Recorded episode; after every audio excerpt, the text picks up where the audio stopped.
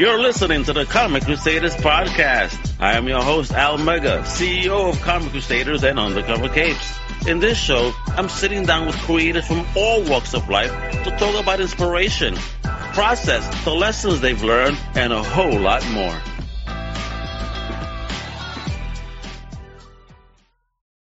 What up, what up, everybody? It's your boy, Al Mega. Welcome to a brand new Comic Crusaders podcast. Yo, number two hundred. Do you believe it? Wow. Well, today we got somebody that's really inspirational. I mean, he's a dude, former teacher, but really he's going to be on here teaching us some new things. Let me tell you, all right? Um, he, uh, he's also a uh, now a writer.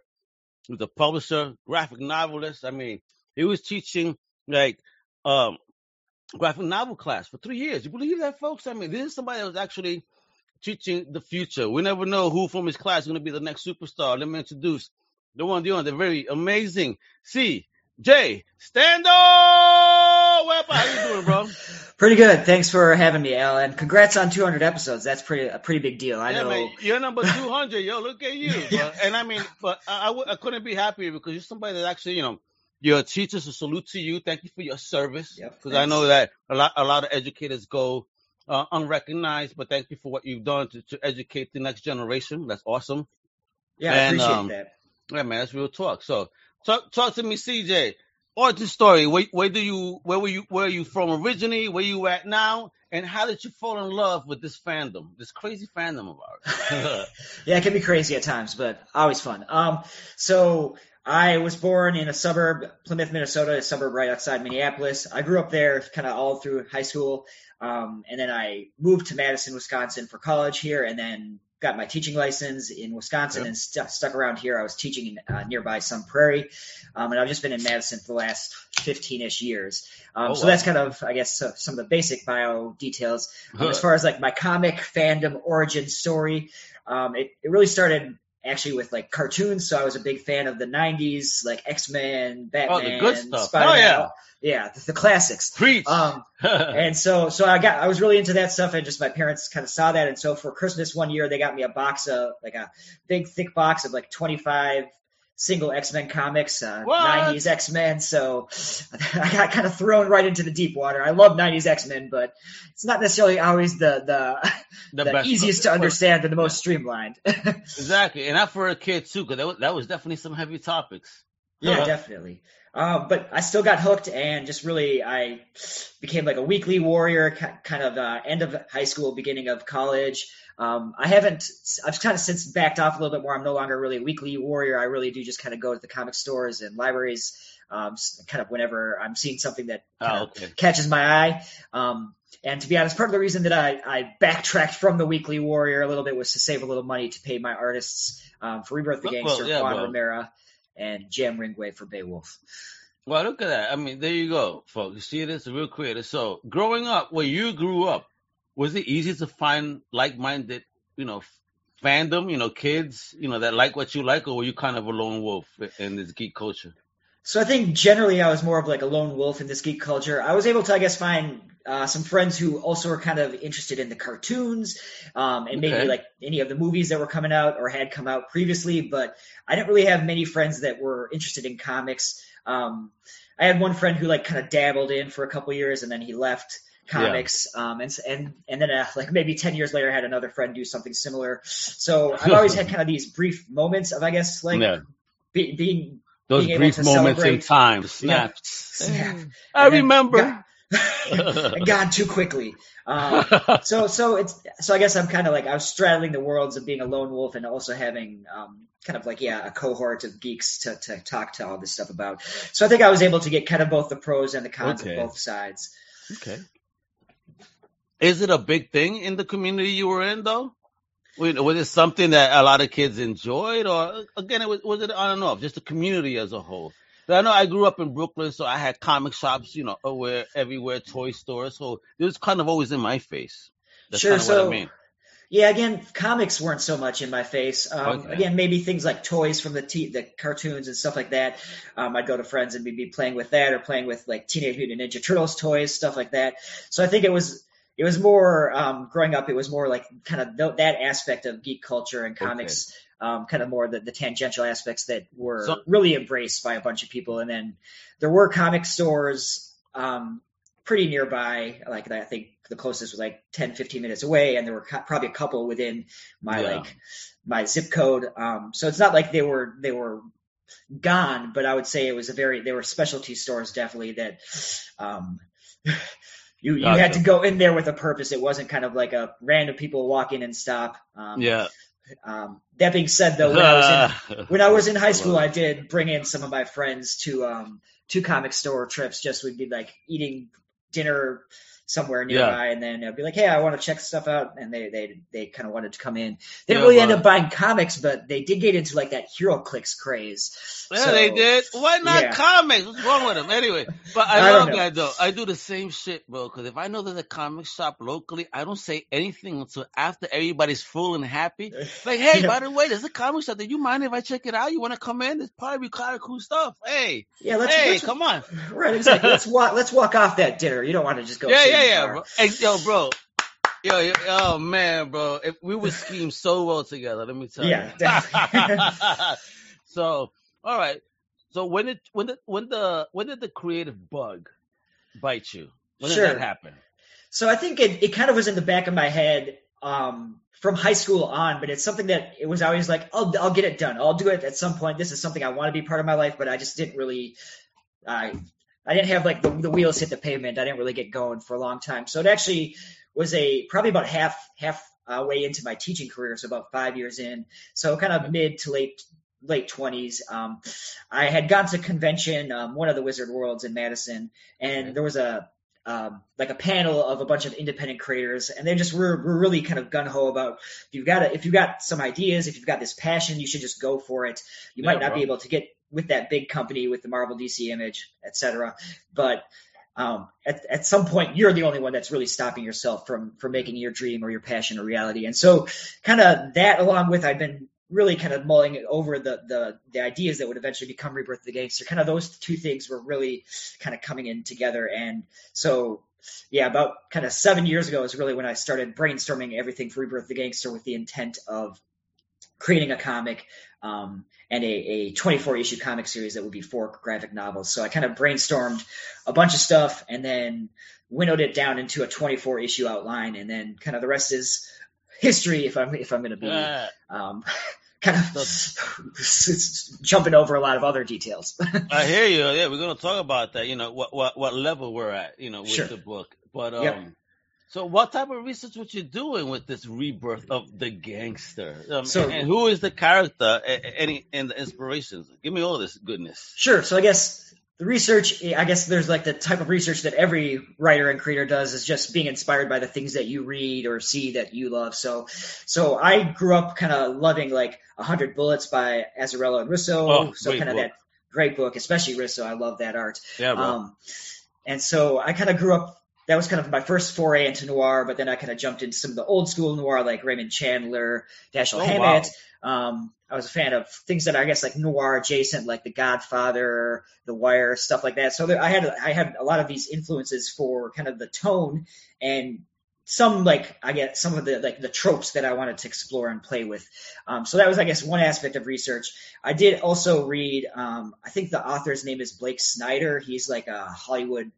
Script successful Hollywood script writer, uh, screenwriter, and he wrote at least one book. I think he's written multiple books about screenwriting, um, but one book that I read was Blake, uh, was by Blake was Save the Cat, which kind of give walks you through some of the kind of just again like the tropes or the tr- traditional story arc that a, a good screenplay or really any story should have. And so while I didn't necessarily follow every single piece of information or every single guideline there. It was definitely helpful for, for me to kind of go from that stage. I mentioned earlier, I'd done a bunch of brainstorming and then I kind of winnowed it down into an outline, and kind of the step in between was reading that book and kind of as I was reading it, jotting down notes of what things could be combined into characters or scenes to kind of hit some of those story beats and also make it instead of make it a twenty-four issue series instead of like a fifty, one hundred issue series. What did you, what type of prior education did you have prior to even trying to put this baby together? What part of education? So um, just public school, um, all the way through high school, and then U W-Madison for a college. And so I did um, at U W-Madison, I did um, I had two majors, English education and then history. So I kind of did a lot of reading of just not just literature, but also a lot of non-fictional um, summaries of very different parts around the or very different cultures and eras around the world. And so I think that does kind of help me give give me like a wider perspective. Um, and you had mentioned a, a little, or part of your question earlier was like some of the research or the inspiration for the characters. And I think one of the things I wanted with Rebirth of the Gangster that was partly um, partly a, a response to kind of seeing all those different cultures, different perspectives, is I really wanted to bring in a lot of different types of characters into Rebirth of the Gangster, um, and kind of sometimes subvert some tropes.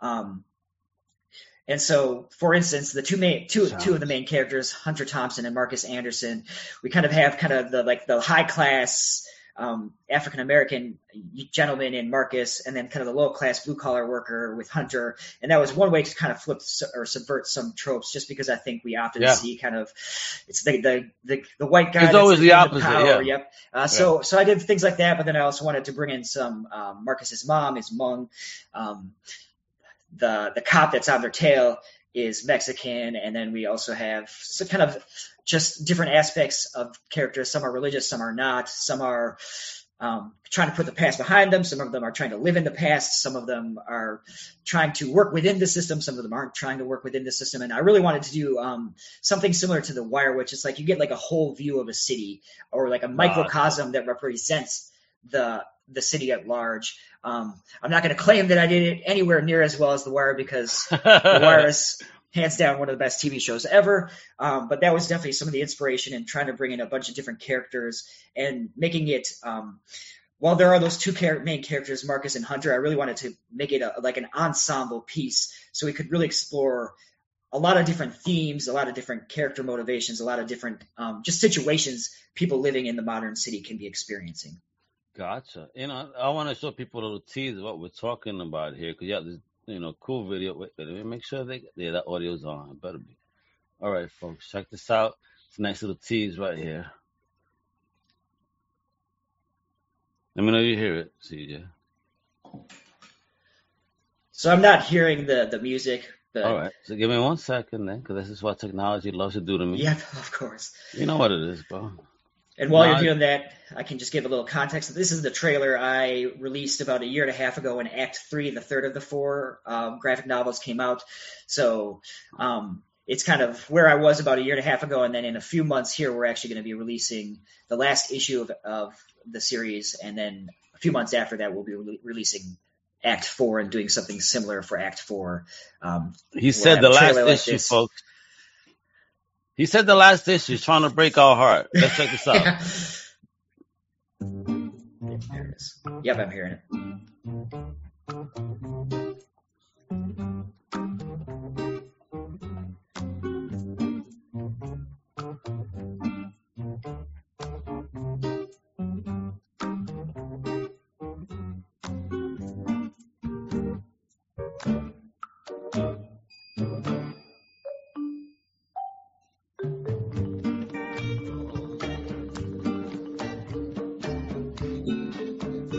I'm digging the art a lot, man. Look at that. Beautiful. Oh, Juan Rivera is incredible.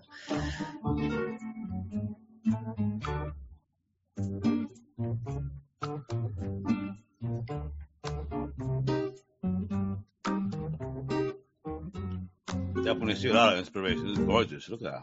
Yeah, it's beautiful. I can't say enough about how much I've I've loved working with Juan Rivera, um, collaborating with him. Once this series ends, I definitely need to get a, a some other story idea to, to reunite with him. You got to do it. Hell yeah. When you find a good partner. Ooh. Look at that. Look at that whole cast of characters right there. Dope. Look at the Amazon, Barnes and Noble, wherever books and graphic novels are sold, yo. Talk, talk about that, yo. I mean, getting into the bookstores and all that stuff. I, I, I, you know, and is this your first baby that you put out there into the world? So Rebirth of the Gangster is my first baby that I put out into the world. Um, kind of started with uh, around Act two, the second graphic novel. I started doing some other stuff. In addition to Rebirth of the Gangster, Beowulf is another graphic novel series. And then I have a collection of essays um, titled Outside the Panels, which I can get into those a little bit more uh-huh. uh, later. But oh, we, we have a podcast called Outside the Panels. oh, yep. Uh, yep. Uh, I might have been stepping on some toes there. Sorry. um, but yeah, so this, yeah, this was my first thing uh, that I did. So actually the first uh, issue, I just kind of released, contacted as many reviewers as I could. Um, and was at that moment using, um, since it was all digital, I wasn't really using any sort of print distributor at that point. Um, essentially each, each collection's issues are originally released digitally, and then they are collected at the end of each story arc. Uh, after each six issues, they're collected in print. And so I kind of started just using K D P, Kindle Direct Publishing, and Comixology to, to make them available for, uh, for rest in peace, Comixology. Yeah. Rest in peace. I have definitely mixed thoughts about that situation. Um, I'm sure a, a lot of creators do apparently. Yeah. Um, so I was kind of, that's kind of, I got my first start kind of just, I guess, kind of dipping the toes in the water with production and distribution in terms of just dis- digital distribution, and then kind of starting with a smaller network of reviewers, all podcasters, right, things like that to get kind of started. Eventually, I then moved to CreateSpace for the print edition, which got gobbled up also by Amazon. So uh-huh. I... I, I just did yeah, everything. Oh my God. What's going on here? Wherever C J goes, Amazon goes. Do they have a tracker on you? Is that what's going on? They should. You never know. I just I like to like to burn all the bridges, I guess. uh oh, C J is like uh, when Galvatron comes on the scene, like, oh, so Unicron's yeah. coming.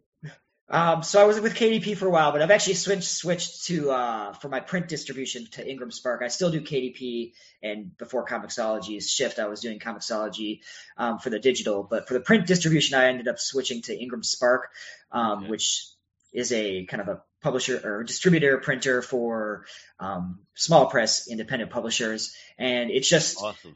Making that switch. I've noticed that I've definitely been seeing a lot more sales in general, but also kind of expanding more to bookstores and library markets. Which, the people want print. Exactly. They want print, but bookstores and libraries are understandably a little hesitant about buying from K D P as a distributor, since Amazon yeah. is the one kind of taking po- money out of their pockets. They don't want to yeah. give Amazon more money. Um, I hear you. Who wants to give them more money? Right. Okay. Um, so that is why I kind of made that shift, just because I wanted more, more, um, more people to have access to it and to be Wonderful. more likely to actually to buy it, purchase it, and get it kind of out around the country. Um, and as I was going through, kind of, I kind of summarized my my kind of printing and distribution yeah. uh, journey. I just also kept adding more and more podcasts, more and more awesome. places for review. Um, sometimes it's just kind of doing cold calls, or like the email version of cold yeah, calls. The cold actually, email. Hell yeah. Yep, which, which is how I got here, so thank you. Hey, um, it was cold like a fish, but Al Mega warmed it up. I said, hell yeah, bro, we're talking about gangsters? I need to know all about this. Yep, definitely. Um, and so so some are through that. Some of them I, are just some random happenstance connections, like what somebody I somebody who I went to college with, he is from kind of the Virginia area, and he knew somebody who's high up in graphic policy, so that let me get oh, to nice. graphic policy. Oh. Um, and then I formed some some um, – over like social media, formed some some connection with Christine Chester from Fanbase Press, and so I kind of was able oh, to nice. get started and reviewed there. I can't remember. Fanbase is dope too, man. Hell yeah, Barbara from over there, I know. Yep, awesome. Barbara, yep. So I kind of got to know them both very well, and um, now I'm actually more c- c- contacting Barbara because um, Christine is in some publisher that I had actually submitted Rebirth the Gangster to after the first um, volume or two, because gotcha. I did a second round of submissions for publishers after I'd had a little few issues under the belt. Yeah. Um, and so for conflict of interest, she can't really review my stuff anymore. Gotcha, um, gotcha. Hey, bro, but you know, you got to put your stuff everywhere, man. It's about, you know, getting it out there, the story. Yep. So, talk about this. Look at this cast I see right there on the, on the corner. I mean, tell me everything, bro. I mean, what, what space you even get into when you were doing this, bro? Where were you mentally? Sure. So I guess it was that the, the birth of these ideas really started in the end of college. Um, and it really was started as like the, a, a story between, about fathers and sons, and a story about kind of the the the – divide between rich and poor, the haves and have-nots, and like how much of that is just and earned versus how much of that happens just because of systemic or other systemic yeah. uh, reasons or other reasons. And so that was, I guess, like that was the big idea that was in my head. And um, the fathers and sons angle specifically is something that kind of, I guess, has interested me. I've always been drawn to stories that that that just focus on the relationship between fathers and sons. And part of that is because my dad, um, he's an accountant. He worked very, very long hours. Um, like during tax season, he'd probably be working like seventy hour work weeks. Um, and oh, wow. so growing up, I didn't necessarily feel like I had the best, the biggest, closest connection with him. Oh, God. You were um, like, where's that dude that lives here? Yeah, exactly. Um, I know that since kind of in my mid twenties, we definitely have had some heart to hearts about kind of that situation growing up, and we're definitely a lot closer than we were before then. I think um, it happens to all of us. That's the yeah. interesting part of it. As we get older is where, okay, we, I don't know, is it us getting older or them? Is there like, we that we both reach a crossroads? Is it of understanding finally?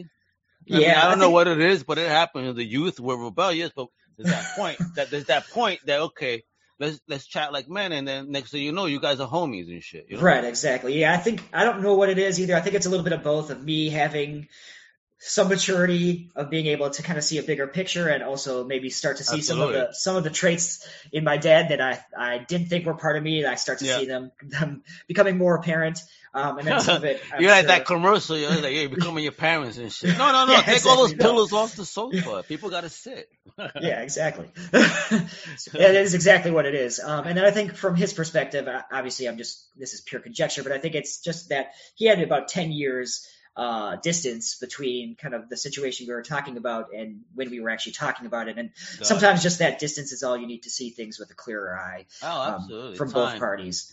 Time heals all wounds, kiddo. And, yeah, and it, uh, like I said, clarity is absolutely part of the, the healing process over time, which has allowed you to obviously get so creative and create this whole world, bro, and atmosphere here. Right. Yep. Um, and so, yeah, so those were a lot of the influences. Um, in addition to being like a father-son saga, it is it does also just focus on the costs of Uh, like family secrets and just family drama, really. Bochinche, um, like us, us Latinos say, bochinche. That's gossip, all that drama. Yeah, bro. Yep. And and to get a little another personal with that, the, I guess another part of the impulse, the reason I wanted to do this is that my family definitely had some interesting, uh, interesting makeup, interesting drama. Um, my brother, I, I, I don't think there's a family that could say that they have not had something absolutely like nuts happen. Yeah, that's if, true. If that family exists, then you guys must be very happy. Right. Yep. Yeah, they say they say there really is no real average family. Yeah, it's just yeah, we, yeah, we, we yeah. pretend there is. Yeah. Um, and then it, maybe who has the less most fucked up events in the, in their lifetime? Right. Okay. Right. Actually, yeah. And in some ways, actually having that like average family vision in your head is almost bad, because then you're like, well, my family doesn't meet up to that, and no family does, yeah. but no, exactly. leads to some bad feelings regardless. So, so, um, yeah, not to get too into that, but yeah, there was definitely some family drama. I guess the, the main thing is that my parents divorced, my step-parents divorced, and they essentially swapped partners. So my, so my stepmom and stepdad used to be married to each other, and Da, da, da, they divorced. Da, da. Yeah. Oh, yep. Okay. So it's a little do-si-do square dancing type thing. Oh, I guess. wow. um, okay. I'm tired. You want to trade? Yeah. And so just that led to, and there was some stuff that happened in the, between like the four of them that we never knew about. Oh, God. And there was okay. some like just kind of a lot of the drama, because I think my parents ended their their marriage relatively amicably, but my step-parents didn't. And so there was like some drama and animosity from that. Oh. Um, and so I guess I always just wanted to experience this idea. Yeah. Again, of how, how fathers and sons interact and how their, how their relationship evolves and changes, but then also how that's part of a bigger piece of the puzzle, how it's part of a bigger, Um, just kind of story and or narrative with no, family, family secrets, family drama, and like the the, the yeah. push and pull of how much do we want, do we owe them versus how much do we? I love this. Do we? I guess also owe them, but for negative things, how much do we want to push away from them? How much do we want to be close this to them? This is a novela, bro. This is a this, this needs to be on Telemundo. Yeah, yeah. I'm joking. I mean, you you you're going deep on this. I love it. Um. I mean, if you had like a, a choice, you want this to kind of be a T V series, a movie. I mean, how would you love this to go? I mean, and, and do you maybe have that to be part of the bigger picture? So, um, I think ideally what this would be would be like the one season of an anthology series for oh. T V. Um, oh. I think there I could be like that. a Rebirth of the Gangster anthology show that the first season would just be the comics, and then the or this comic series, and then the other other seasons would be other. Ah, other noir or criminal or I love that type of stuff, man. That's what stories. We need. That's what T V is missing. I remember yep. growing up watching Monsters, Tales from the Dark Side, Twilight Zone, Amazing Stories. I mean, we had such cool stuff growing up, and it's like, wow, where is that now? The one and yeah. done stories, you know, yeah, this season.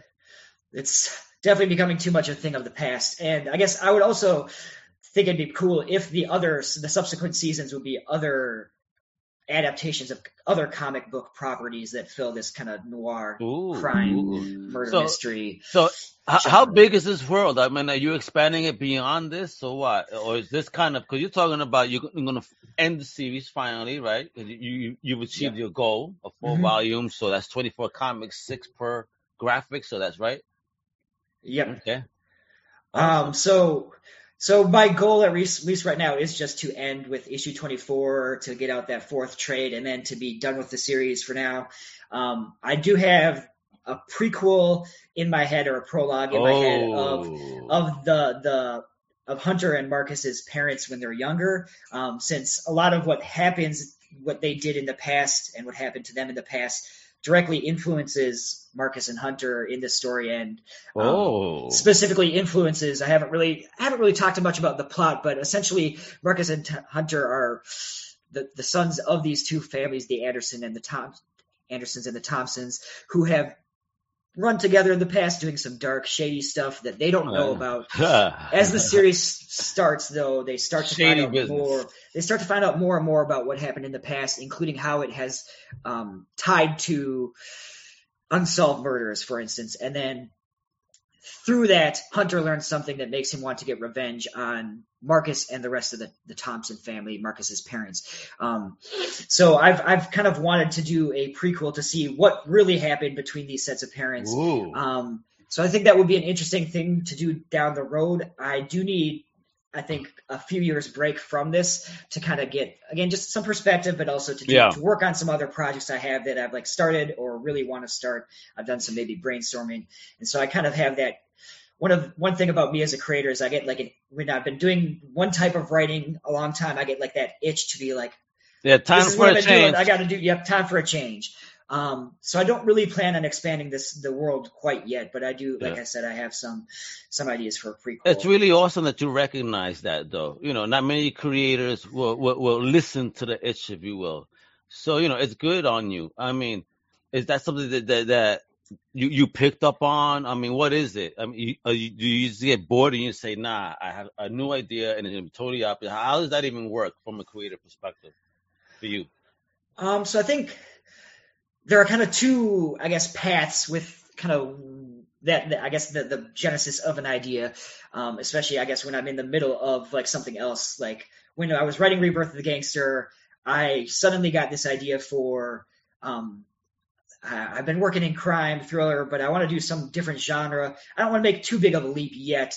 Um, so I decided to do a horror thriller. So that was my way of kind of okay. – I knew that I wanted to do, a, like, a genre that was – a lot closer than going from like maybe like crime to like romance or something like that. Oh, I think yeah, horror, oh, damn. Yeah. horror and crime kind of connect a little bit more, at least in the tone. And so I was looking for a different type of story, but I guess I wanted to kind of ease that transition with um, being able to use some some some tonal similarities, so that it's not like I'm learning everything brand new from scratch on this new idea. Um, yeah, baby also, steps. yeah. Um, And then so so I kind of knew that was the, the story that – or like that was the area I wanted my story to go in. And then I kind of dug deep into some of my uh, some of my older inspirations in terms of horror, but then also something that doesn't necessarily seem horror, but I think can be horror or or at least horror adventure adjacent.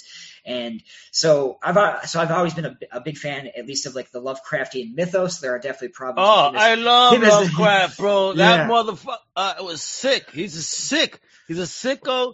Great books, great stories. I mean, I've seen every, possibly every movie that's related to Lovecraft, because, I mean, he was a genius beyond his time. You know, obviously his writing, dated writing. I mean, don't get offended, people, but, yeah. but, but yeah. I mean, it was some crazy shit in his time. I mean, this man was ahead of his time. Oh, hugely ahead of his time. You're seeing a lot of horror just now playing catch up to him. Or oh, yeah. If they're not playing you catch up to him, they're stealing from him. I, yo, you ain't lying. Yo, salute to that, brother. Fellow Lovecraftian. Yep, Thank definitely. you, bro. Um, so I knew I wanted to do something kind of with the Lovecraftian mythos, um, especially kind of like the Elder Gods mythos um, of, of mm. these these other dimensional beings that used to belong to our dimension and huh, you... reality, like threatening us. And there's always like the threat that they're going to rise. And so mm-hmm. I kind of wanted to play with that. Um, but I did also with Lovecraft want to, to kind of tweak that approach and the story to correct something we've, or I think correct might be giving myself too much credit, to at least try to make it a little bit better of a, an approach yeah. than some of the, the dated things that Lovecraft the did. Dated language from then, absolutely, yeah. so, and, and, and stuff. I mean, again, it's heavy. Don't ban stuff because he was a genius. Again, it's yeah. like, you know, that's what I hate about the cultures. Like, please understand that was of the time. So allow that to exist. You could say, look, this is how they did it then. Look how we do it now. Do you see the growth? Yeah. Instead of instead of trying to cancel something and hide it, which is not good. Right, yeah. Give us the context, show us, and then yes. show yeah, us absolutely. Where we've gone from that, and then also maybe where we can go further from that. So, Ab- preach, my brother. Absolutely. Um, but yeah, I, th- I don't think you're getting too many arguments from a history teacher saying we should be looking at things from the past. Or no, not, I, not a history teacher, I, sorry. I, I, I was yeah. an English teacher, but a history major, sorry. Well, but I loved history too in school. As do I, what my wife thinks I'm such a geek because I, I be watching the History Channel and I'm like all in it and like taking notes on stuff sometimes because I have my own ideas and she's like, you're such a geek. Like I love it. Yeah. History repeats itself if you really pay attention. Yep, it repeats itself. It might not repeat itself exactly, but at least it rhymes. Yeah. I think it's like a paraphrase of something that. Yeah, yeah. It, it, it, like it happens on a multiverse level. yeah, multiverse level. All right, um, cool. So yeah, I knew I wanted to do that, but I guess I was looking for something to make it a little bit more unique. Part of it was bringing it to the modern day, and that was one way to kind of, I guess, try to to to. get away from some of the dated elements of Lovecraftian yeah. writing, but I also knew I wanted to put another spin on it.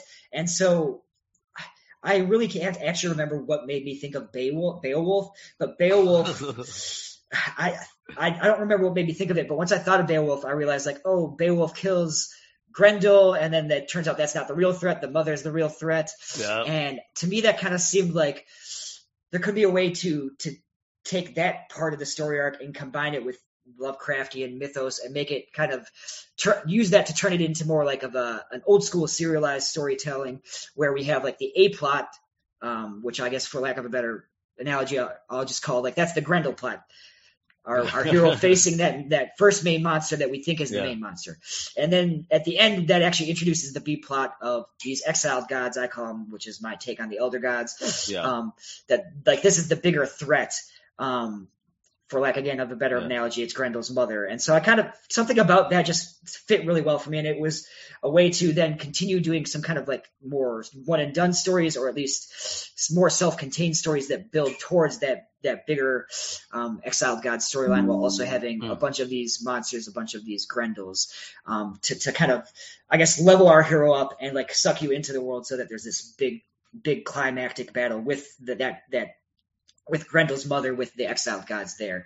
Um, so that was, that's kind of how that, that, that, those ideas meshed together. And then I also just realized in addition to like wanting to kind of, there was something about Lovecraft that didn't sit well with me, which is, we kind of mentioned the dating yeah. stuff. There was also one thing about Beowulf, Beowulf's story that never really got, never sat well with me. It's supposed to be like this big heroic epic.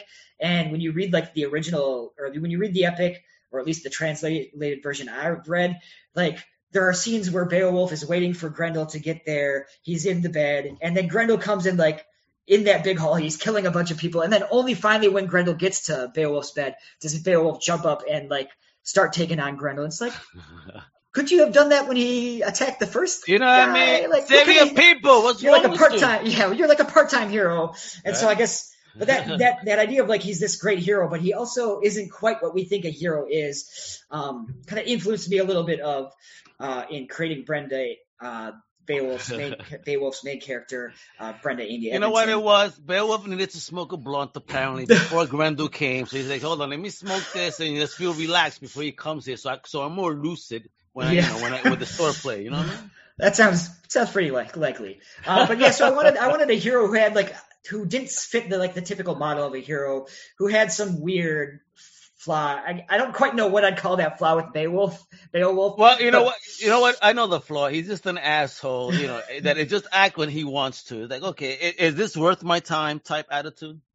Yeah, and so and that's kind of something similar to Beowulf. So Brenda, I wanted her to have that, like, she's like that reluctant hero, and she's more in it for glory and for fame than for doing the right thing. At least at the beginning, that's kind of part of her journey, is to try to see if she can get away from that motivation. And I guess from my from my reading of Beowulf like ten years ago, so there's definitely some distance removed, so I might be remembering things correctly. But I guess that was partly what I, one thing I thought about Beowulf, is that he he wanted to be the hero and he wanted the glory, but he didn't quite so much care how how many people got hurt in the process. Yeah. And I guess that's like that kind of motivation, or that kind yeah. of perspective, is ma- makes that scene of Beowulf yeah. waiting that, for people to get killed until, yeah. and waiting for Grendel to finally get him. It's like a Wolverine type character. You know, like everybody respects him because he's the killer, but, you know, he's not really someone that they would want to kind of really hang out with. You know what I mean? At right. the end of the day, it's like, all right, yo, you know, yeah, yeah, you're ill, you're ill at what you do, but all right, that's it, bro. You know, you can't be anything above that, apparently. Yeah. And so and so Brenda um, in Beowulf became, again, somewhat similar like that. Like, we can we can respect that she's a very good investigator, that when she had when she's does actually set her mind to do something, she's pretty good about doing it. But we also have that hesitancy about, about like really identifying and supporting her, because she's not necessarily the most uh, the most sympathetic, empathetic, yeah. empathetic character, at least at the beginning. Again, some of the journey is that she hopefully changes some of that, um, which is also kind of to, to go back to this idea of like switching from one type of story to another, from Rebirth the Gangster to Beowulf. Yeah. That is kind of the opposite approach I had with characters in Rebirth the Gangster. So Brenda and Beowulf, again, she kind of starts off not as likable, and the goal is to make her more likable by wow. the end. Do, um, do a Carlton from Bel Air, from the current one, because I hated him, and by and by the end of the show, I'm like, oh man, he's such a cool kid. Yeah. So yeah, I'm trying to do something like that, and Rebirth the Gangster was exactly the opposite. I wanted to, them to start like, let's. Each chapter focuses more intently on one of the six main characters, and let's really get to know them so that we can really empathize with them, really like feel for them. And then we start That's to see them maybe do some worse and worse things, and we lose some of that empathy, some of that, some of that sympathy. I don't, I don't think we lose all of it, because again, we, we, we had that foundation to really get to know them. And we, even if we disagree with their actions, their motivation at least is understandable to us. Um, and so that was, wow. again, I kind of like to do things like, when I'm switching to a different project, I like to do something a little different, but I guess, like I said, there's like something, I like to build in those safety nets. Let's have some similar tone. A it's theme, horrible, a theme, yeah. but it's going to have a similar tone and pacing as maybe awesome. Rebirth the Gangster. Let's going to focus. Family on, is not just, the core. Yeah, I'm going to focus on only one character in Beowulf, really, and uh, ensemble in Rebirth the Gangster. So that's different. But I'm going to do something relatively similar. Yes, just flipped. Um, and, and I'm going to do something similar in, in their character trajectory. Yes, it's flipped, and like going from bottom to top to. Or from top to bottom in one and bottom to top in the other. So I guess that's kind of always how I've been approached trying to create and, and branch off into something new, is to do something that is new, but also has some, some things I can like, some anchor points that I can latch, latch onto that I have experience with, so that I can use that kind of, again, as like the safety net, as a way to bolster me up while I'm trying these new things. Wow. Awesome. Look at that. Look at that, folks. So, We could can, we could buy the, the previous copies. How how can how can we read the previous material? Sure. So you can print copies are really available. Amazon, Barnes and Noble, hey. any sort of bookstore, graphic novel retailer. Um, online, you'll be able to get to them. If you like, if you just randomly go into Barnes and Noble, they may or may not have the book on the shelf at that point, um, just because they. Don't they sell stop. out. They sell out, and they, they also, sell out. That's what it is. Yeah. They sell out, and also depending on where it is, like the, the the stores really close to me definitely are the ones repping me more than like maybe the one in like gotcha. Washington State or something like that. Um, gotcha, gotcha.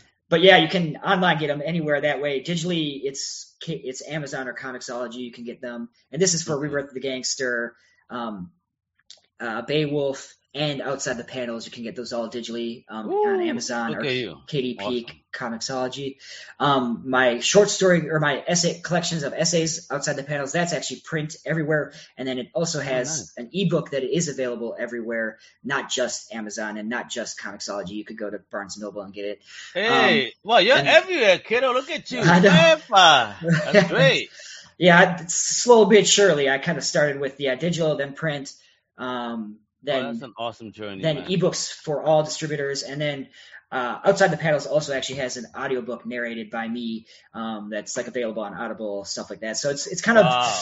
every, everything I've – everything – it seems like, oh, yeah, I've done a huge bunch of stuff, and that's definitely true. I should own that. But it's also like I did one thing seven years ago. I did another thing six years ago. I did another thing five but years ago. But you did them, bro. I mean, it's, it's step, and it's fine. I mean, every journey is a step-by-step journey until you reach, you know, the, the, the number one goal. And then after you reach that, you got to have more goals. Because goals, goals, you know, uh, things you got to knock down. So it, it shouldn't ever be just one. It should be a multitude of many goals to knock down. Right, definitely. and you're and you're doing that. So as a creator, just a salute to you, my brother. Thank you, thank you thank for sharing you. your story. You know, putting yourself out there, your creativity, and sharing that with the world and with us. You yeah, know, it I really, really does mean it. a lot as a fan, bro. So just, you know, you keep doing what you're doing because this is the business. All right. So, yeah, it is. So with that, what type of advice would you give any creators, also newbies, trying to step into the game? You know, because you were a newbie once too, man, and, and you've achieved a lot of goals, man. So definitely pat yourself on the back. Yo, you've done great. And, and how can you know? Let us let let the newbies know what they gotta do to to you know at least you know get to where you at.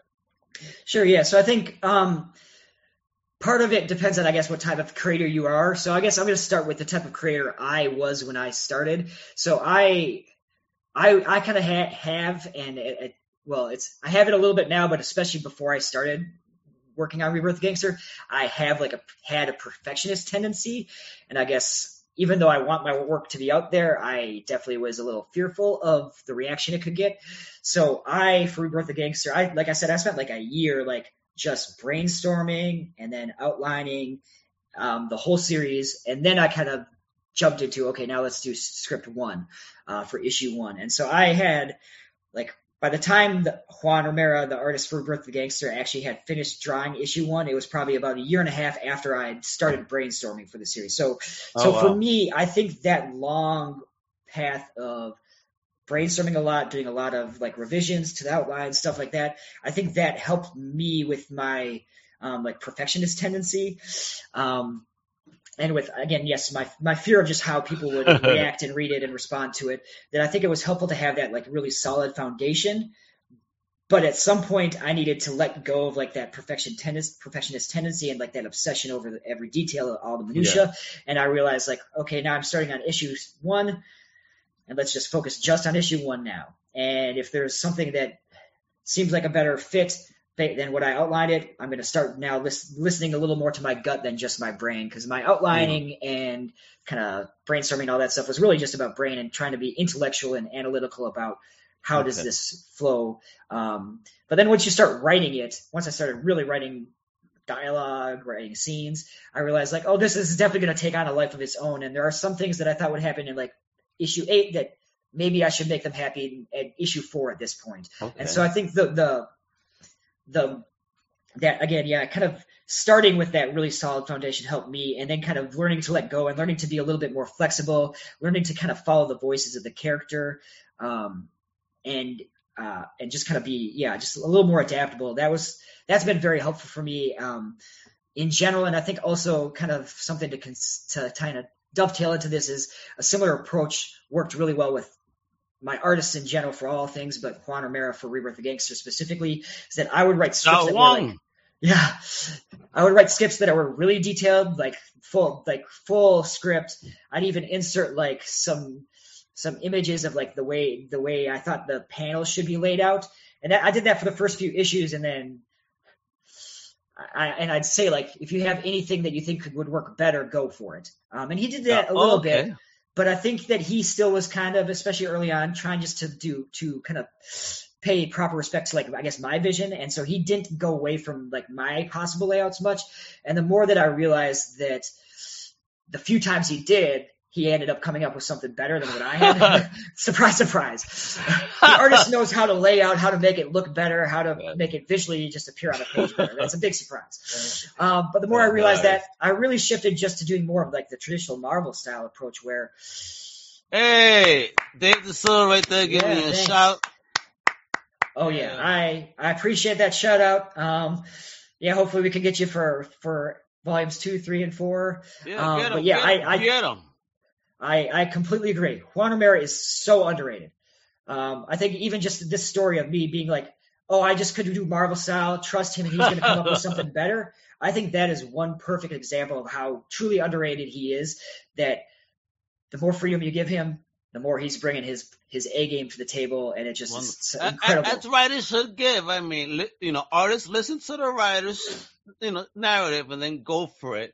And before you go buck, just make sure you agree. But that's how it should be. Like, okay, I got your vision. Don't micromanage. How do you feel about this? And let that creative freedom flow. Cause look, look at it. You were so pleasantly surprised, obviously. Like, holy shit. Damn, brother. Yeah. And so, so yeah, I think that that, that has definitely been um, kind of something similar again, where I just needed to, I guess part of it is like starting with more control and like a more detailed foundation helped me because I, I because of the issues yeah. I've talked about. I also have anxiety and depression, which I haven't talked about, and I'm not going to get too much into here, but, but I think I that mean, does also influence some of these things, but that eventually I need to realize, like, take the hands off.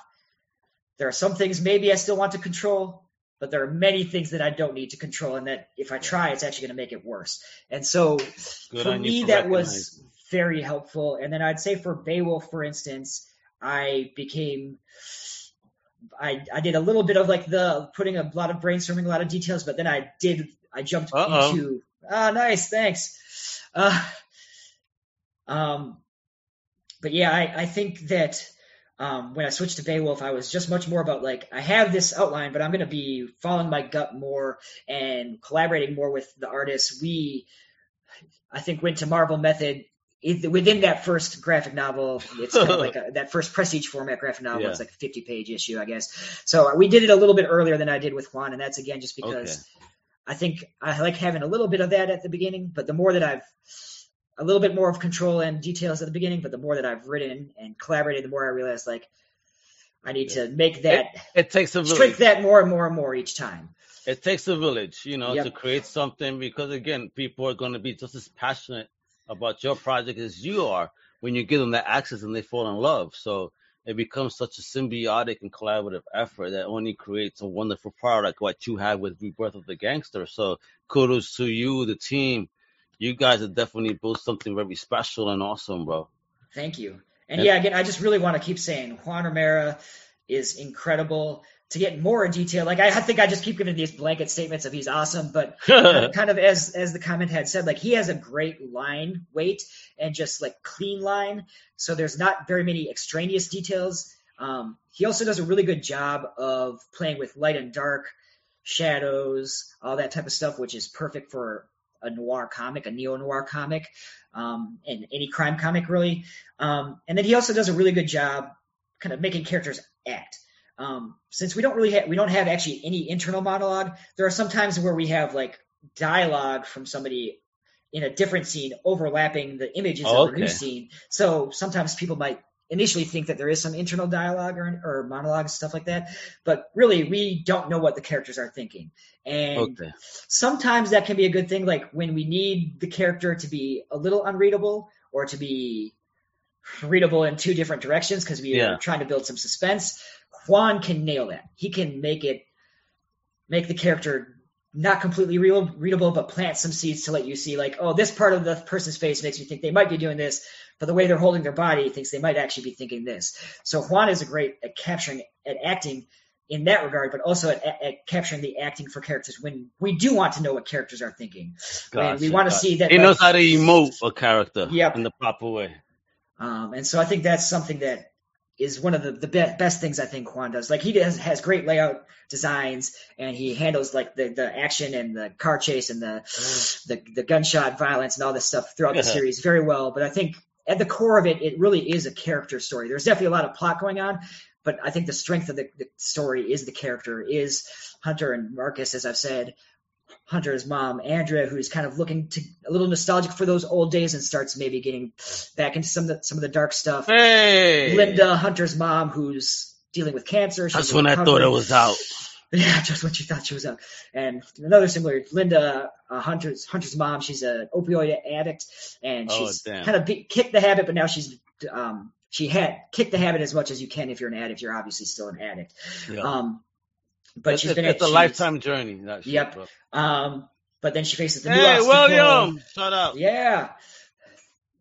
Look at yeah, that. Yeah, thank you. Look at that. Look at that. He knows about Juan. Yeah. There you go. Agreed. Agreed. Yeah, I can, see, I can see that Mignola effect. I can see some like Darwin Cook, Charlie Adler effect, but I agree. He's kind of transcended to, to his own style. Um, and yeah, just uh, again, Linda, she get, got Hunter's mom developed cancer, and so now she's struggling with that, but also with the pain meds that are opioids that deal with her addiction. Uh, we have a cop who used to be friends with Mar- with Hunter back in high school, and now she's on the mm. case. Um, facing some conflicted loyalties between oh, wow. Hunter and the case, but also between uh, her job and her partner. You know, damn, man, I'm hearing so many things. Old gangster movies, I'm hearing Power, I'm hearing so many different things here. you're, you're right. This on. Is dope, bro. This Empire, is, what the hell's going on here? What well, I wanted to make it something that truly justified that twenty-four issue length, because I, want, I wanted to, to have enough depth for people to keep rereading, for things to be, to like setting things up in issue three that get don't oh. get... get uh, really relevant until issue thirteen, stuff like that. Um, so I like I think that. It I also, like that. I think I did the, something that's standard for, or pretty standard for beginning writers is, this is my first thing. I'm going to throw a bunch of influence, a bunch of what I want to do, because I want to, since it is my first thing, I don't know what else is going to happen after this, and I want to make this first thing as much a reflection of me and my interests as possible. And so, yeah, that's why I've thrown in everything but the kitchen sink, I guess. Got to, you got this, kiddo. I know yeah, you do. Because this is awesome. Obviously, you have fans that appreciate it. So yeah, obviously, I, I appreciate you're, all the good words. I'm you're winning, bro. You're winning. You got yeah, it. Thanks. You got this, kiddo. You and Juan, and you know, salute to you and yeah, Juan. You. Yo, God bless you guys on the journey. Thank you for the time. So again, folks, I want you to follow my big homie right here, C J, on Twitter and Insta is C J underscore Standle, and on Facebook you straight up C J Standle, S T A N D A L. Okay, folks, just in case you need that spelling. Yeah. And that'll be the same for the website. It's C J Standle Productions dot com. You know, they got links, you got you got images, so you could get a taste of the beautiful uh, words and art by this amazing creative team. So make sure you check that out. Brother, you've been nothing but an amazing guest. You got this, kiddo. I can't wait. Can't yeah, wait I appreciate see how this ends, bro. It's gonna be nuts, isn't it? It All is right? gonna be nuts. Yeah, the last the last few issues are wild. Thank um, you, actual Marvel expert. Yeah, thank you. Wepa. Um, and yeah, before, two quick things before I forget. One, just you've been a fabulous host, um, kind of helping, thank you, answering, asking the right questions, letting me kind of speak, which I appreciate. I think I'm not a teacher anymore, but sometimes that teacher impulse needs to get out. Um, but yeah, keeping it lighthearted and very positive affair. I appreciate it. Nah, but um, that's what we do at Comic Crew, man. It's all about the love for people like yeah. you, creative people. Because again, like I stated when I give you your flowers, it takes a very special and brave kind of person to put, you know, something that they love out there in that creative space, you know, yeah. to be judged by others. Because that's what's going to happen at the end of the day. But also for me, I don't judge. I enjoy. I love it. That's that. yeah, I, I'm the same way. And actually, the more that I've, the more I've created, the more I realize I can, I can be reading something and be like, oh yeah, I do this, that, this differently, this differently. But the more that I create, the more I realize like there's a lot of stuff going on behind the scenes that I don't know why it led to this. Yeah. I'm going to give them the benefit of the doubt. I'm not going to judge. I'm just going to say like, this is what worked well. And, yep. and exactly. I know things, I know things sometimes get out of our control, and that's just what happens. Yeah, man. Ain't no need to, to disrupt. You could be creative, I mean, constructive, and any type of criticism for anything and everybody. You know, don't tear it down, just, you know, talk about what you love, and they'll get the hint about what wasn't love, right? Right, exactly. That's all. I hate when people tear down anyone because, you know, again, I can't write or draw for shit. You know, I could attempt. I could attempt. So, you know, that's why I say I look up to people like you. I mean, you guys are heroes, inspirations, and motivators. So, yes, again, thank you for, for doing what you do, especially yeah. as a teacher. Again, I once again salute you for your service because I can't imagine teaching a bunch of kids, brother. Whew! I have one kid, and that was a handful. You know what I mean? Yeah, I so, Sorry, with that, that, my brother. Don't you worry, but with that, brother, thank you again. Much love. And my people, you know yep. what to do. It's Comic Crusaders dot com, Undercover Capes dot com. Check out Max and the family, Johnny Hughes on Outside the Panels. Been dropping shows like crazy. You know, every week, dope interviews. Cinema Crusaders dropping every Tuesday, Thursday with some stuff. You got all sorts of radio tonight on his channel. Check out Barn Adam. You got some funny stuff going on tonight that you're definitely going to love. And with that, yo, I'm out. Hasta la próxima, mi gente. Thank you again. Thank you for listening to the Comic Crusaders podcast. If you like the content, please subscribe and turn on notifications. Also, please visit Comic Crusaders dot com and our extended podcast family over at Undercover Capes dot com. And also, make sure to download the Comic Crusaders app on the Google Play Store today.